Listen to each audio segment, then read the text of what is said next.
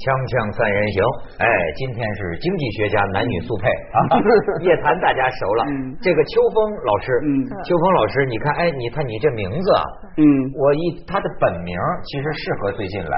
他叫姚中秋，对对对了，就是 就是就是刚过完生日，没错，刚过完生日，对对，就是中秋节生日，对对对，哎呦，还真是，对对对，谢谢谢谢，还真是哈，中秋节生日，我能不能代表广大人民祝福你生日快乐？对对对，谢谢谢谢谢谢，你们家月饼得过正了，对，到到处都是月饼，你看穿这衣服就很秋风，对，秋风老师呢，本来是对这个小产权房很有心得，有研究，但是今天聊别的都不好使，今天为什么要今天晚上啊？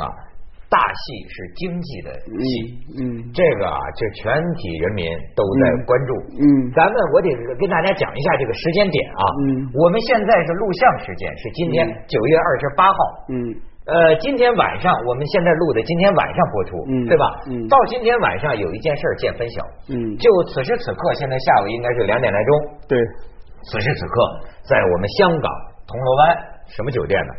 呃，富豪香港酒店啊，国美争夺战，黄光就特别股东大会啊，国美的，是在牢里的黄光裕和在外边的陈晓，这俩这个对决，你看这网上啊，你看图片，你都能看出这个电视剧封面，我们可以看一看，你瞧，一头黄光裕，一头陈晓，哎，这个这个有没有悬念？咱们再看下一张，嗯，你瞧这俩，哎。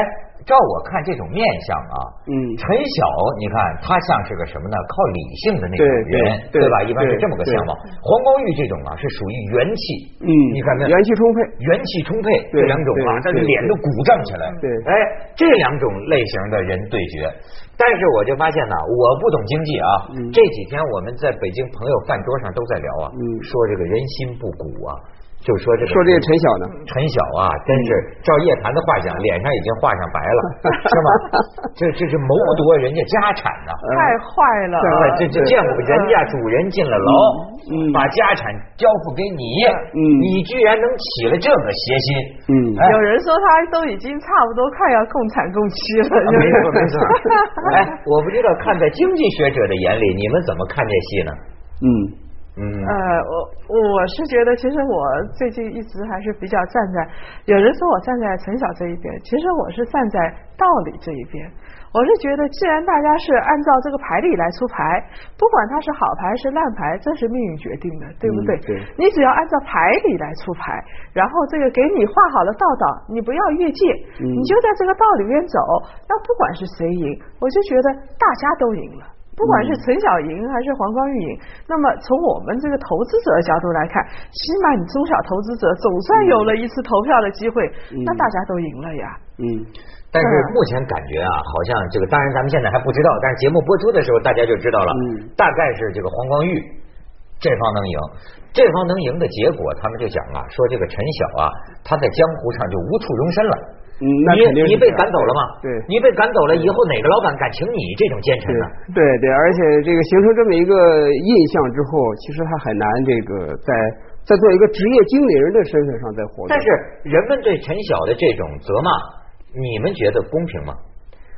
呃，这个恐怕是有问题。我觉得现在对陈晓太苛刻了，因为陈晓，你说他是奸臣，那他得有一个皇帝呀，对不对？对但是皇帝不就是姓黄的皇帝吗？哎，我觉得这个我们就是你这个说法啊，呃，其实就反映我们中国人啊，就是没有理解这个现代的一个公司究竟是什么样的。哎，你可以讲讲。对，其实一个公司，它是有很多人是吧？投资，每人拿一笔钱来投资，可能有的人多，有的人少。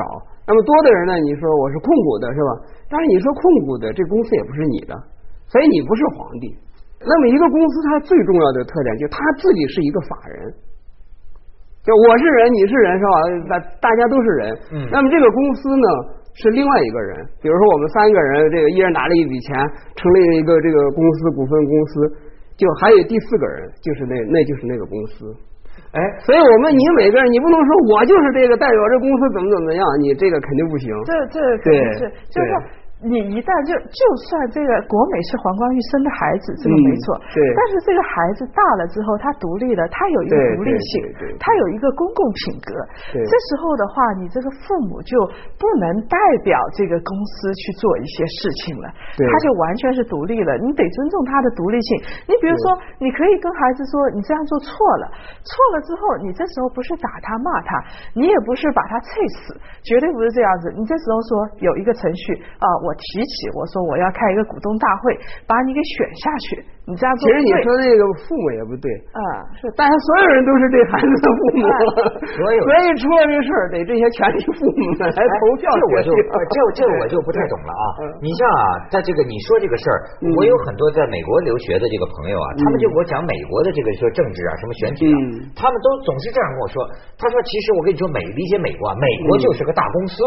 没错，没错，就这个国家就是个大公司，奥巴马就是这个公司。而且我给你举个例子，其实我给你举一个，就这两者之间相相同的一个例子。嗯，就是这个，我比如我们原来讲，我们现在就讲这个宪法是吧？对对对，宪法原来呢，这个其实叫宪章。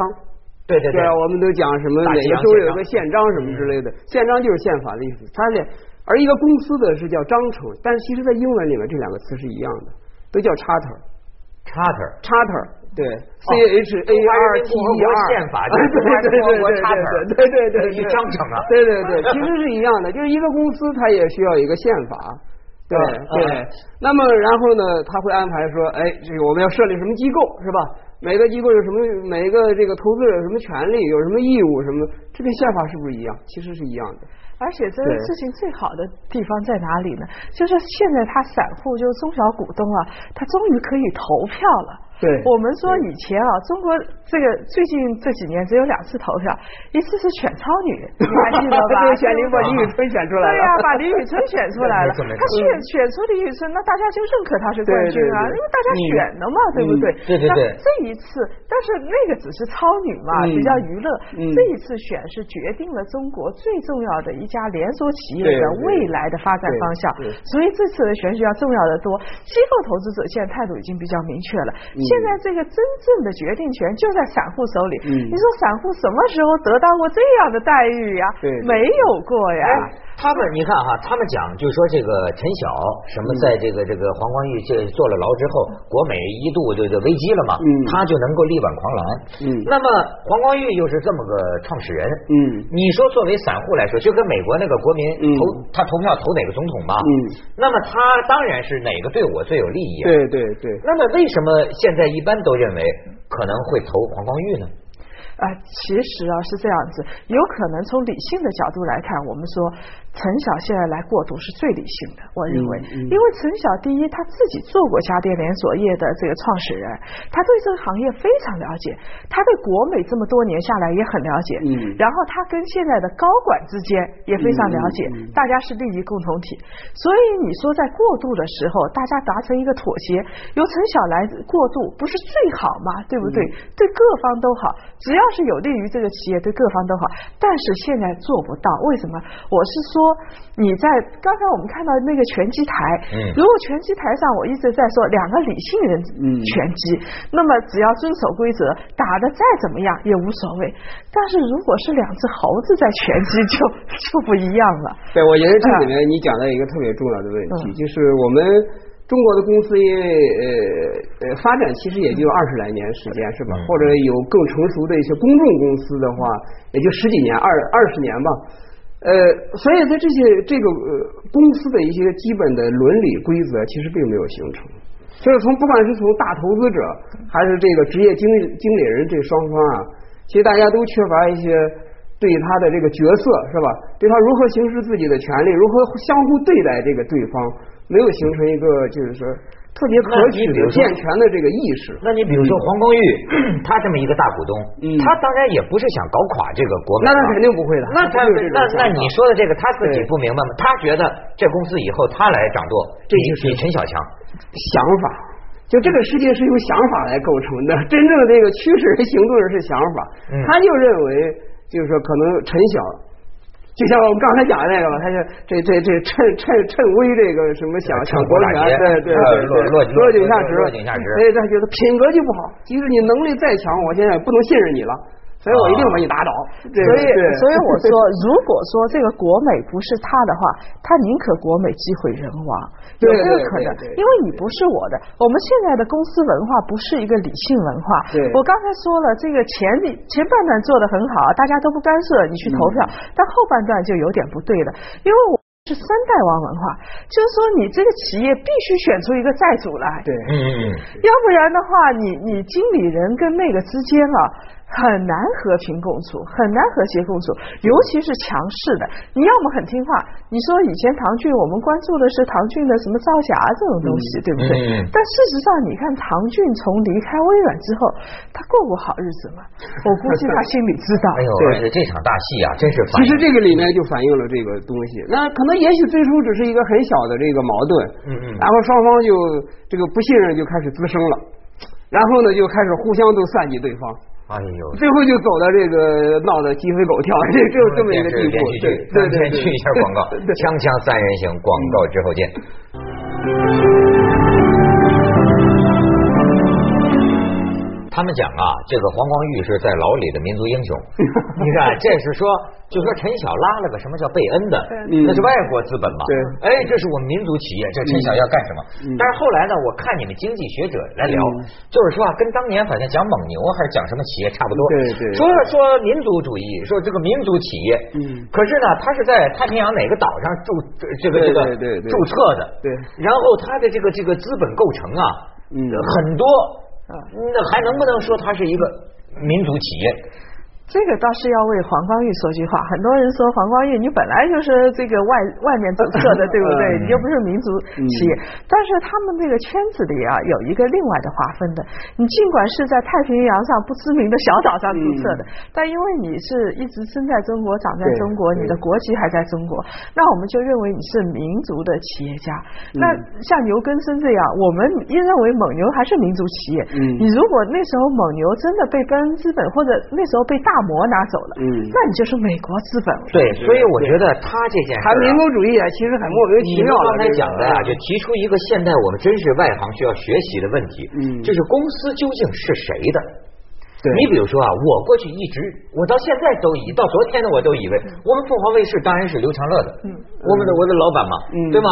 你也是这个文化，对呀，我甚至哎，就是不懂的人呐，很容易把这个事看成这样。你比如我，我就套嘛，我就假想，比如要有哪天我们老板出事儿，当然我们老板 不不可能出事儿，他他他就就比如说他他他想退了，你还想不想做呢？人人老板想休息了，老板打下了江山，对吧？老板假如还。信任我，别人我都信不过，就问他交给你了。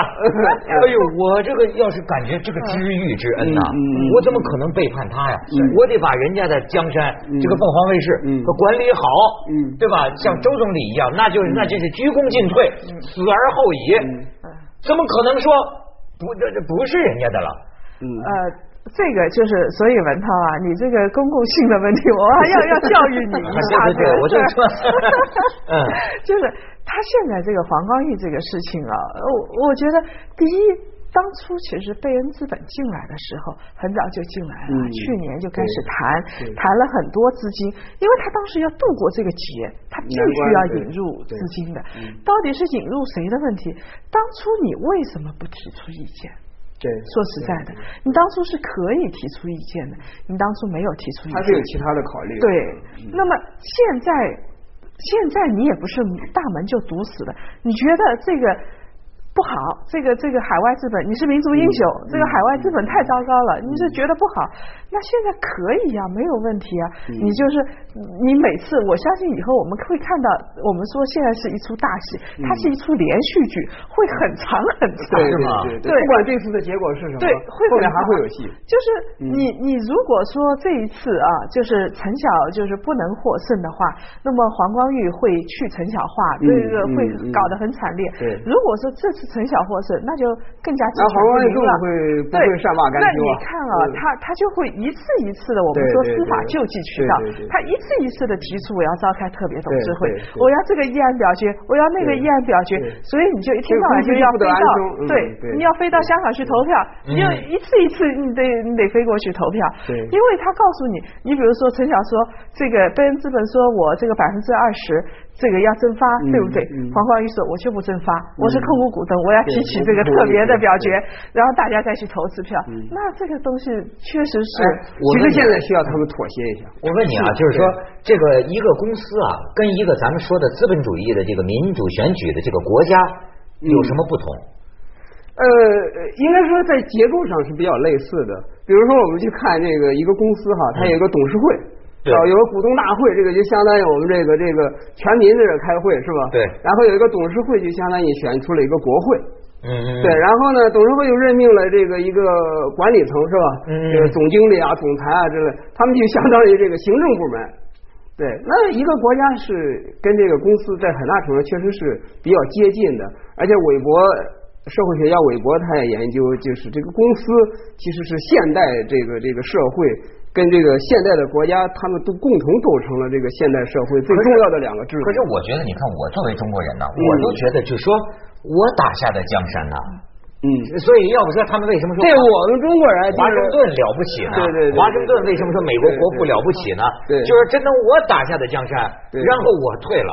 那么，甚至是在议会的时候，我很少说话。华盛顿克制自己，就是让他们来来投票。你说这个事情，你在中国人来讲，就比如说，我要保持这个我对这个的控制权吧。嗯。那我要连控制权都没有了，那我不是白？我想这里面有一个有这么一个问题啊，我觉得就是我们中国人，就是我有一个看法啊，就是我们中国人其实这个私有财产的这个观念啊，是这个世界上最强的。啊，不是说对对对对，私有财产，因为因为其实中国人从秦以后就生活在这个私有财产制度下，而这个西方人呢，如果我们不算罗马时代啊，如果要是从这个中间算起，从这个十世纪开始就封建制，然后他们有这个严格的私有财产的概念，应该是从十五世纪才开始有的。嗯，那跟我们差一千多年呢，是吧？所以我们中国人就特别相信这个一个人可以自己改变自己的命运。哎，就是你去看随便一个农民，他都会有这么一种观念，而很多欧洲人未必有这样的观念。那但是这个私有财产的概念呢，跟现代公司的这个财产的概念其实是完全不同。的。这样。昨天我们还在说这个，其实黄光裕，你如果说真想控制的话，第一，你首先不该把它变成一个上市的公众公司。哎，对对。第二，不该把它变成股份有限公司，对不对？那么你就能自己想怎么干就想怎么干就怎么干。但是你当初选择。了这条路，你就应该知道这一块。你比如说，如果说你想掌控的话，那么很简单的一个道理，你也必须承担它的后果。我们说现在你这个以前咱们的模式是机毁人亡模式，这是昨天冯仑说的，说以前中国的公司很不好，机毁人亡，就是说你你只要人不在了，这个公司也就毁掉了，对对，特别糟糕的。有什么关系呢？什么叫机机毁 人亡？应该叫人亡正息。对，人亡正息，人亡机毁就是这这个意思。现在呢？是人机分离模式，对啊，就是你去看黄光裕进去之后，哎，这个国美还留着。嗯，它而且它还在运转，对不对？它让你渡过难关，所以这是一个很好的这么一种模式。所以那个像文涛你刚才所说的呃这种观念啊，我是觉得现在咱们要培养两种观念，一种就是说呃对于这个现代公司制度的这么一种观念，对，你是必须要培养起来的。嗯，还有一种就是说民主制度的观念，对对，民主制度这两个是联系在一起的。你想啊，咱们现在投票，他都让你投票了，你去选。那么投票结果是怎么样？我们就应该服从。对对。那么这个社会成本就最小了。你投票结果出来了，你也不服从。那这个还有什么意思？而且我觉得很多是非观念不强。你说现在很多人同情黄光裕啊，那我我我觉得是啊，黄光裕确实他一手建立商业帝国很不容易，他有这种草莽英雄气概。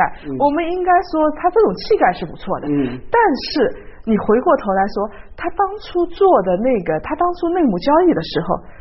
你这个监管层干嘛去了？嗯，你这个普通投资者，你的呃权利被侵犯，你干嘛去了？哎，所以那时候你的正义感在哪儿？对，你说这儿我也就发现还有一点呢。嗯，我们现在这个法律啊，好像老百姓啊也觉得他没太大尊严。这个广告之后，广告之后我再跟你说，锵锵三人行，广告之后见。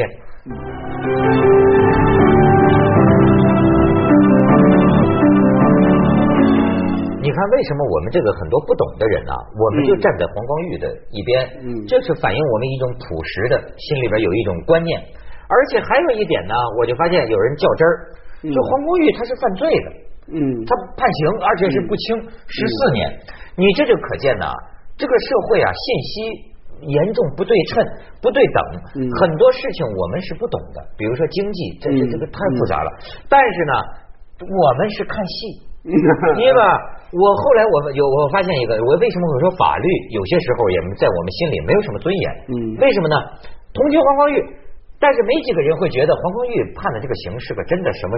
他这个道义形象啊，或者因为我们呐模模糊糊的觉得，嗯，这个经济的事情啊，谁知道他是背后是怎么回事？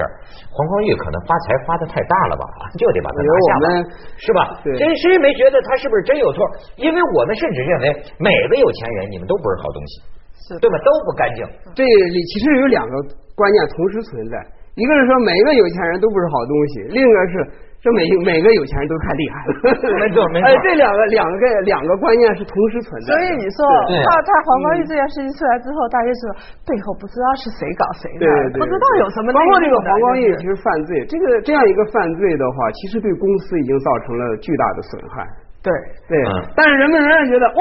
这就说明这个黄光裕牛啊，这小牛很厉害，能够走通各种打通各种关系，是吧？我想行贿，我现在都不知道该找谁去，就这种想法。所以大家担心的是说黄光裕，上次跟朋友在说，黄光裕在狱中如果反省的话，他反省一个结果就是说，哎呀，我以前公司治理结构不对，这就是上上大吉了，对不对？还有一种就是，我以前行贿的人没搞对呀。那天我跟你讲，我就说咱这个这个北京人这个瞎聊天的哈，那天就是说呃我们吃饭旁边一桌 几个北京市民在那聊聊聊聊黄光裕，你听他们说什么？说啊，我说黄光裕在牢里能控制他这个公司，能控制十四年呢。说啊，你说监狱啊。最喜欢抓有钱人进去。我是说说说他们聊说为什么呢？说有钱人他有钱呐，他黄光裕在牢里他有豪华办公室啊，这个监狱最高兴了，你把钱全拿来，我们给你弄传真机啊、电脑啊，这完全还帮他们炒股，这是真的，不是不是黄光裕。哎，我觉得这个想象，这个确实我觉得也反映这个社会一个是是非观念，再一个确实这个法律也没有太太大的尊严。对对。对对，所以我们想着。